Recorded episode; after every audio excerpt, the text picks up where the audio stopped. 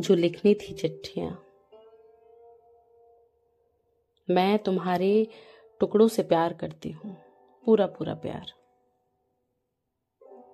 तुम्हारी कुछ खास तस्वीरें हैं उन तस्वीरों से। तुम में कमाल की अदा है। तुम्हारे चलने, बोलने, हंसने में, तुम्हारी ज़िंदगी को बरतने में तुम जिस तरह से सिर्फ़ कहीं से गुजर नहीं जाते, बल्कि ठहरते हो तुम्हारे उस ठहराव से। एक तस्वीर में तुमने काला कुर्ता पहन रखा है। सर्दियों के दिन है, तुम्हारे गले में एक गहरा लाल पश्मीने का मफलर पड़ा हुआ है। ऐसे बेफिक्री से कि उसमें लय है।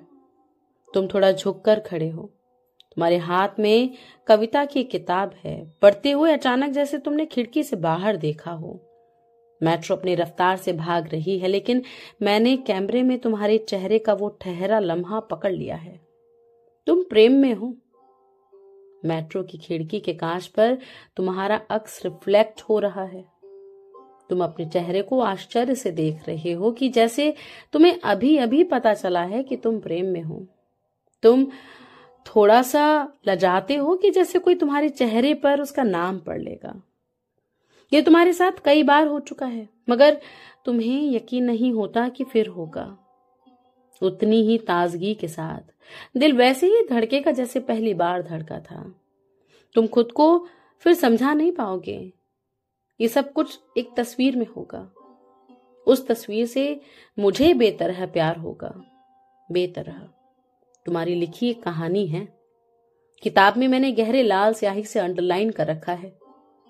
उस पंक्ति पर कई बार आते हुए सोचती हूँ उस औरत के बारे में जिसके लिए तुमने वो पंक्ति लिखी होगी। मैं लिखना चाहती हूँ वैसा कुछ तुम्हारे लिए, जिसे पढ़कर कोई तुम्हें जानने को छटपटा जाए। कोई पूछे कि मैंने वाकई कभी तुम्हारे साथ एब्सिंथ पी भी है या यूँ ही लिख दिया है? कांच के ग्लास में एब्सिंथ का हरा रंग है। सामने कैंडल जल रही है। मैं तुम्हारी किताब से प्यार करती हूँ, बहुत सा। कुछ लाल पंक्तियों के सिवा भी, कि उन पंक्तियों का स्वतंत्र वजूद नहीं है। वे तुम्हारी किताब में ही हो सकती थी, तुम्हारे हाथ से ही लिखा सकती थी। वे पंक्तियाँ शायद कालजयी पंक्तियाँ हैं। आई लव यू की तरह। सालों साल प्रेमी जोड़े एक दूसरे से कुछ शब्दों के हेर फेर में ऐसा ही कुछ कहते आ रहे हैं। किसी और ने कही होती ऐसी पंक्तियाँ तो मुझ पर कोई असर ना होता। लेकिन तुम्हारे शब्द हैं, इसलिए इतना असर करते हैं। तुम्हारे परफ्यूम से। मैंने एक बार यूँ ही पूछा था तुमसे, तुम कौन सा परफ्यूम लगाते हो? मैं उस रोज मॉल में गई थी और एक टेस्टिंग पेपर पर मैंने परफ्यूम छिड़क कर देखा था, कलाई पर रगड़ कर भी। उसके कई दिनों बाद तक वो कागज़ का टुकड़ा मेरे रुमाल के बीच रखा हुआ करता था। तुमसे गले लगने के बाद मुझे ऐसा लगता है तुम्हारी भीनी सी खुशबू मेरे इर्द गिर्द रह गई है।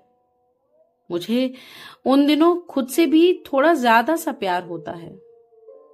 तुम्हें मालूम है? तुम्हें मालूम है?